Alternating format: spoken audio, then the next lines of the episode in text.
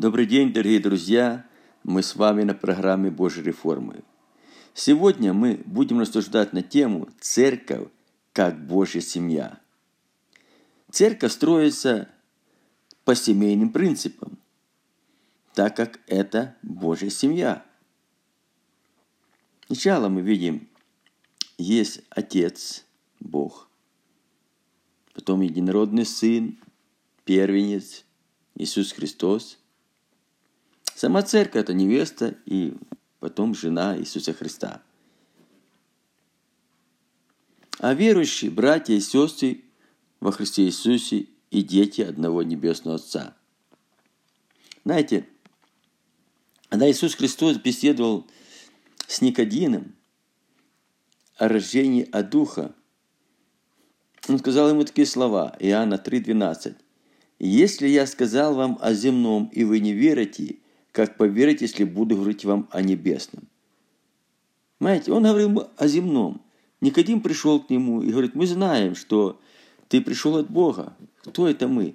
Это те люди, которые были в его окружении. Это люди, которые изучали Тору, закон. Ибо такие чудеса, которые ты творишь, никто не может творить, если не будет с ними Бог. И казалось бы, надо как-то ему что-то объяснить. Но Христос сказал, должно тебе родиться свыше. То есть, если ты уже знаешь, что это Бог, что Он творит, то тебе не хватает чего? Рождения свыше. И вот тут в стопор попадает Никодим. Знающий Писание, да? Мудрый человек. Он говорит, ну как это?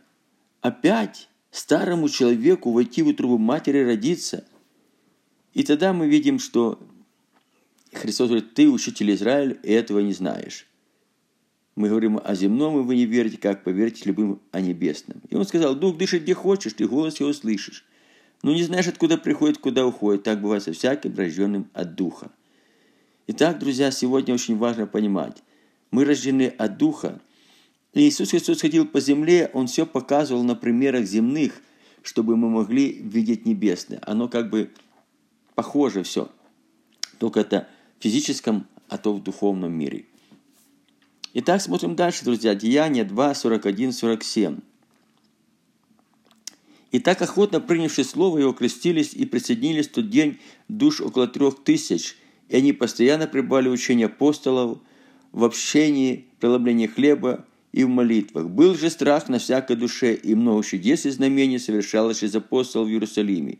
Все же верующие были вместе и имели все общее, и продавали имение и всякую собственность, и разделяли всем – смотря по нужде каждого, и каждый день единодушно пребывали в храме, преломляя по домам хлеб, принимая пищу, веселье и простоте сердца, хваля Бога и находясь в любви всего народа. Господь же ежедневно прилагал спасаемых церкви. Деяние 2, 41, 47. Мы видим, как строилась первая церковь, ранняя церковь. Она строилась по принципам семьи. Все было одно. Заботились друг о друге, были друг другом в общении, жили как одна дружная семья, помогая друг другу, поддерживая друг друга. Это принцип церкви. Так она начиналась, так она должна и продолжаться, такая она должна и быть при пришествии Господа Иисуса Христа. И дальше читаем Деяние 6.7. И Слово Божие росло, и число учеников весьма умножалось в Иерусалиме, и священников очень многие покрылись верой. То есть церковь росла, Слово умножалось, и священники, которые были под законом, да, они покорились верой. Многие при том. И вот дальше история Деяния 8, 1, 4, 8. Это один из ревностных людей, который гнал церковь не понимая Божьего принципа. Давайте посмотрим. Саул же одобрял убиение его, Стефана. То есть пришло время, когда убили Стефана, одного из, из полных силы и веры человека в церкви, да? Сатана восстал на церковь, на семью, да? Решил ее разрушить. И был Саул такой ревностный законослужитель, да? Юноша, да? Непорочный, да? По закону Моисея. Преспевал больше всех в сверстников своих, сейчас у ног Гамалиила, сильного учителя на те времена, да? И у него была ревность большая, и наверх этих гнать, чтобы сдавать их в тюрьму, сажать. В те дни произошло великое гонение на церковь в Иерусалиме, и все, кроме апостолов, расселись по разным местам Иудеи и Самарии. То есть Бог оставил апостолов, то есть церковь не разрушилась. Она функционировала. Но семья начала что? Становиться меньше. Но это не говорит о том, что семья стала меньше. Просто выросли ученики, которые должны были дальше идти, совершать работу Божью и начинать новые семьи, и при том не всегда похожие на ту семью, которой они были. Потому что каждый индивидуальный человек имеет свое видение, свое понимание семьи, да, и которую он строит по своему пониманию, видению, она всегда правильная.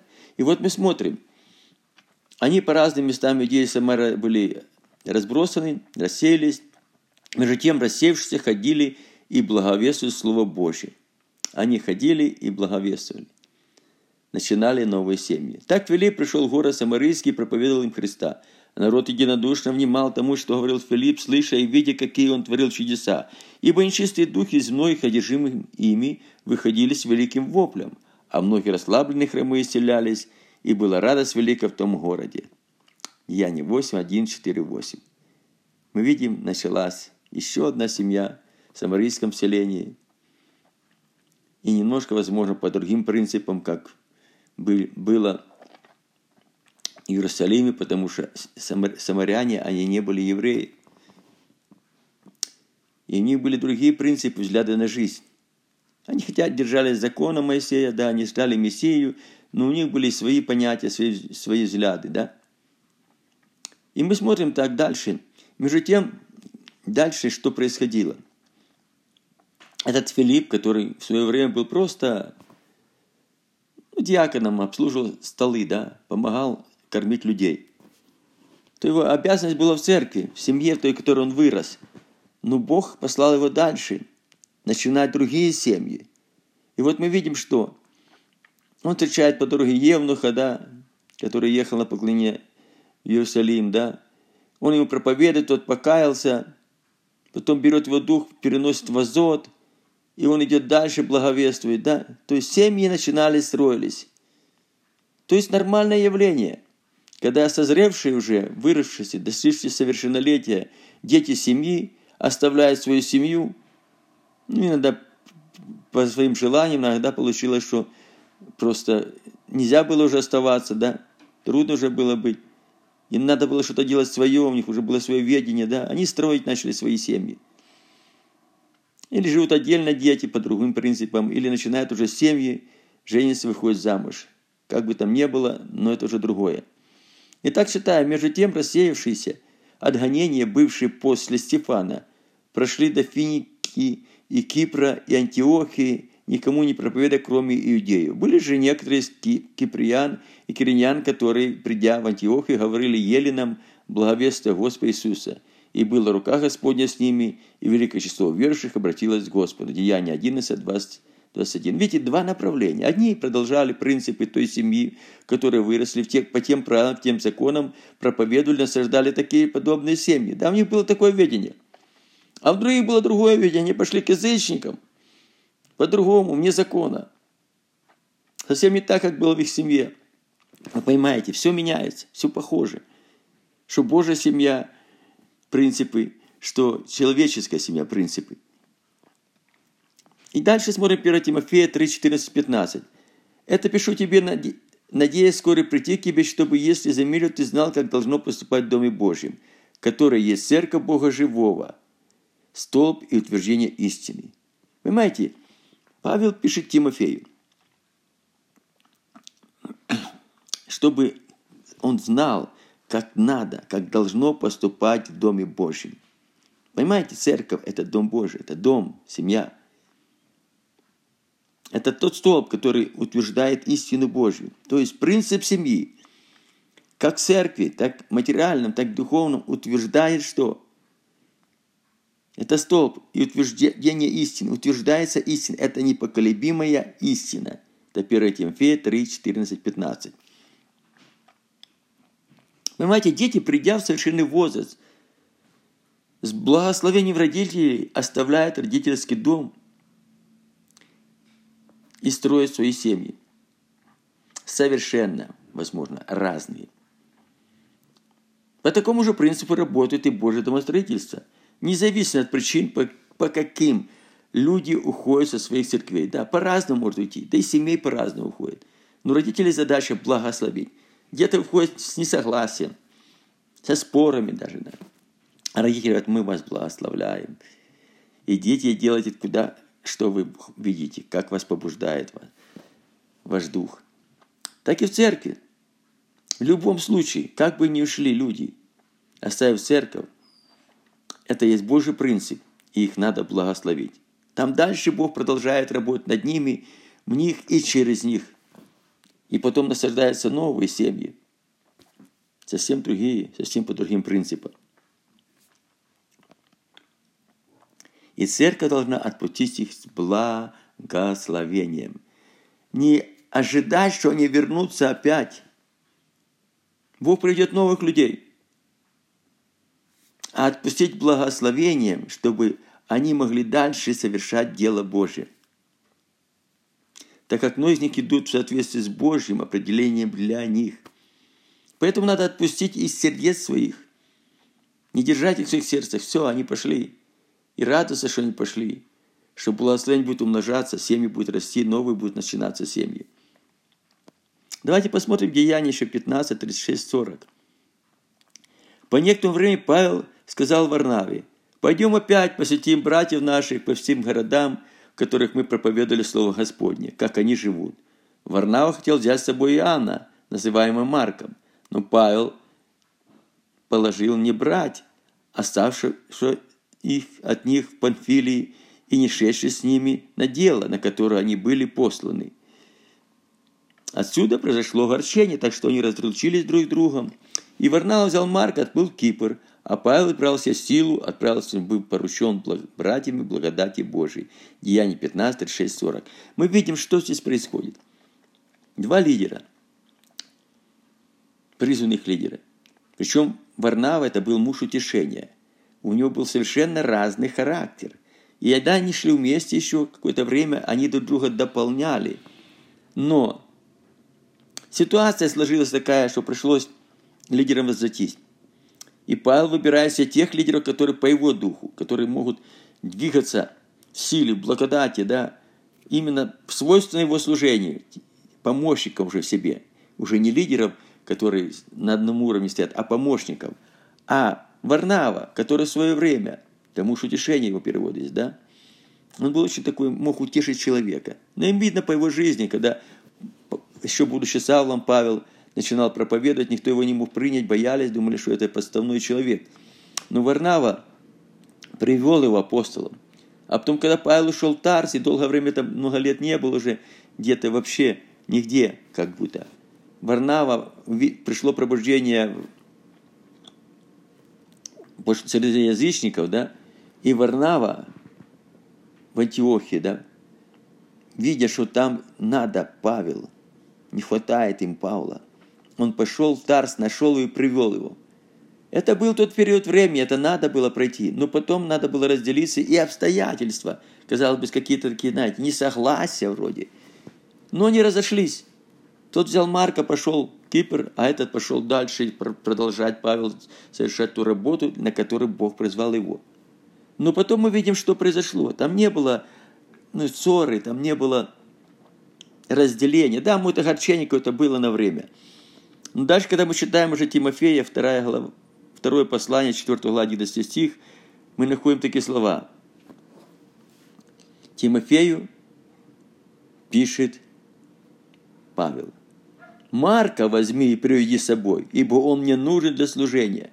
Понимаете, то было одно период времени, а этот был другой период времени. В тот период времени у него было достаточно людей, он мог выбрать себе кого надо, Павел, для служения шел. Но пришло время, и, и мы читаем в посланиях, что тот оставил меня, любил нынешний век, тот остался в том городе, тот еще, в общем, многие, многие оставили Павла, кто-то вообще ушел в мир, кто-то, может, начал свое служение, и Павел почувствовал, ему не хватает для служения, священнодействия кого?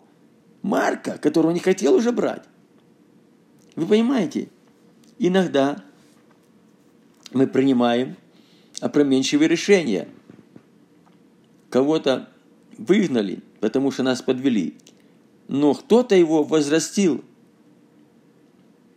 позаботился о нем. И мы поняли, что ну, нам нужны такие люди опять такого плана. Раньше не были нужны, а сейчас нужны. Это семья, понимаете, вот разные ситуации бывают. Знаете, я был в одной церкви, той, которой мы с женой уверовали, да, и была другая церковь такая. Это были две церкви, которые были традиционные, которые, в принципе, первые церкви, которые были, начали молитвенные дома, открыли молитвенные дома в городе. Первые, да. Ну, обычно люди там были, все, которые пришли, ну, в гонениях были такие люди, традиционные больше, да. И эти церкви, как правило, оставались на одном уровне, их не становилось больше. Но с этих церквей постоянно уходили люди. Кто-то с благословением, кто-то, может, и без благословения, неважно. Но они уходили, и большинство этих людей уже двигались в соответствии, так как их Бог вел. Ну, кто-то, может, и уходил в мир, да, было всякое. Но многие из этих людей, которые ушли, они начали свои церкви, свои семьи, свои движения. А эти две церкви по сей день, прошли десятилетия, они остаются примерно в таком же количестве людей, в таком же состоянии, такой же позиции своего исповедания, то есть принципы не меняются, но оттуда по-прежнему уходят часто люди, которые начинают новые семьи совсем в других позициях. Вы понимаете? Один пастор, это уже в харизматическом движении больше началось, да? Он говорил так, если ты видишь, что тебе же тяжело в этой церкви, тебе тяжело в семье, ты же перерос, твой возраст такой, что тебе надо оставлять семью, самому начинать новую – то что, если ты будешь оставаться в таком состоянии в этой церкви, это будет колотнеча, да, это будет ну, распри какие-то, упреки, это будет на разрушение, это не будет на созидание. Мы тебя, ты хочешь начать свое служение, мы тебя благословляем – мы тебе поможем это начать. И финансово, и группы прославления. Все сделали для твоей молитвы, чтобы ты начал служение, чтобы, чтобы семья Божья, она разрасталась в множество семей. Это церковь, как должно поступать в Доме Божьем. Дом Божий – это дом, там много квартир, много семей. И мы должны знать, как поступать в Доме Божьем. Этому учит нас Дух Святой и Писание. Не удерживайся при себе, если человек уже хочет уйти а всячески способствуйте потенциальным лидерам начинать свое служение. Ну, а как, как кто-то, костяк, кто-то, да, вот остается в семье. Ну, бывает человек, остался. Кто-то не женился, не вышел замуж и как-то живет с родителями, а кто-то просто Бог оставил также при родителях, чтобы в старости их досмотреть, помочь им. То есть разные ситуации в жизни бывают. То есть церковь остается, семья это остается, старая семья остается, начальная семья остается в том положении, которое она было, по тем правилам. Всегда остается. Кто-то остается в церкви также. Но мы видим, церковь, имеющая свое видение на будущее, не должно смущать. Не должны смущать процессы, через которые Бог ведет ее – к исполнению ее ведения. То есть каждая церковь есть свое ведение.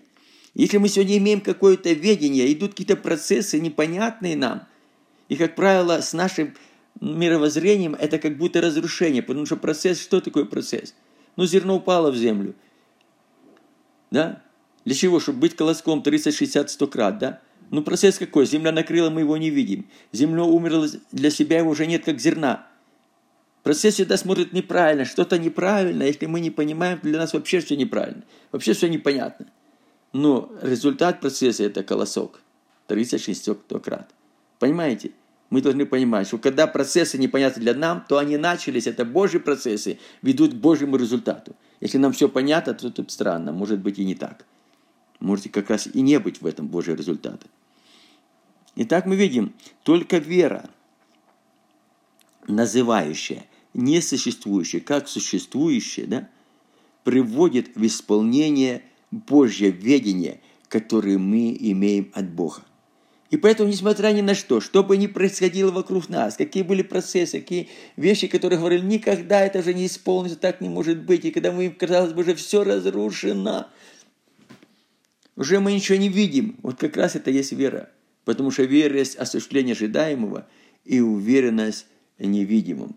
Поэтому, друзья, не будем смотреть плоскими глазами, а будем смотреть духовными глазами на ту работу, которую совершает Бог. Будем доверяться и ожидать.